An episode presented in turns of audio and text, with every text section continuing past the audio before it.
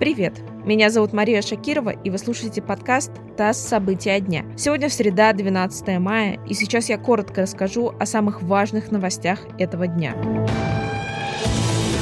Ильнас Галявиев, обвиняемый в стрельбе в школе в Казани, полностью признал вину. Суд арестовал его на два месяца. Примерно столько же продлится экспертиза, которая должна определить вменяемость молодого человека. Как сообщил следователь, во время нападения на школу Галявиев был в неадекватном состоянии и сделал не менее 17 выстрелов, а также установил на первом этаже здания самодельное взрывное устройство.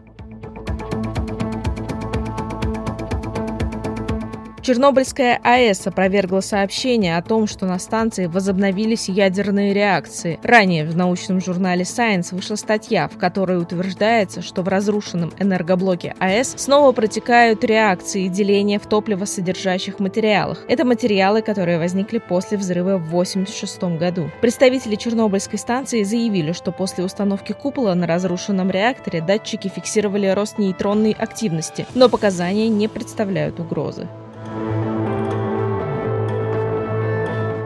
Украина внесла российского рэпера Моргенштерна в черный список. Власти страны посчитали, что он представляет угрозу национальной безопасности, так как пропагандирует наркотики, а также культ насилия и жестокости.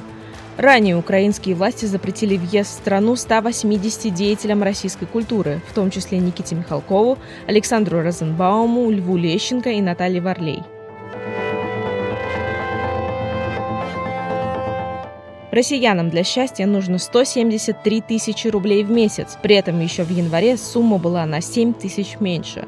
Рост стоимости счастья с начала года в полтора раза превысил инфляцию. Исследование провел сервис Суперджоb. Жителям Москвы для счастья необходимо в среднем 224 тысячи рублей в месяц, а жителям Липецка, например, всего 137 тысяч. Вы слушали подкаст «ТАСС. События дня». Эти и другие новости читайте на нашем сайте и в наших соцсетях.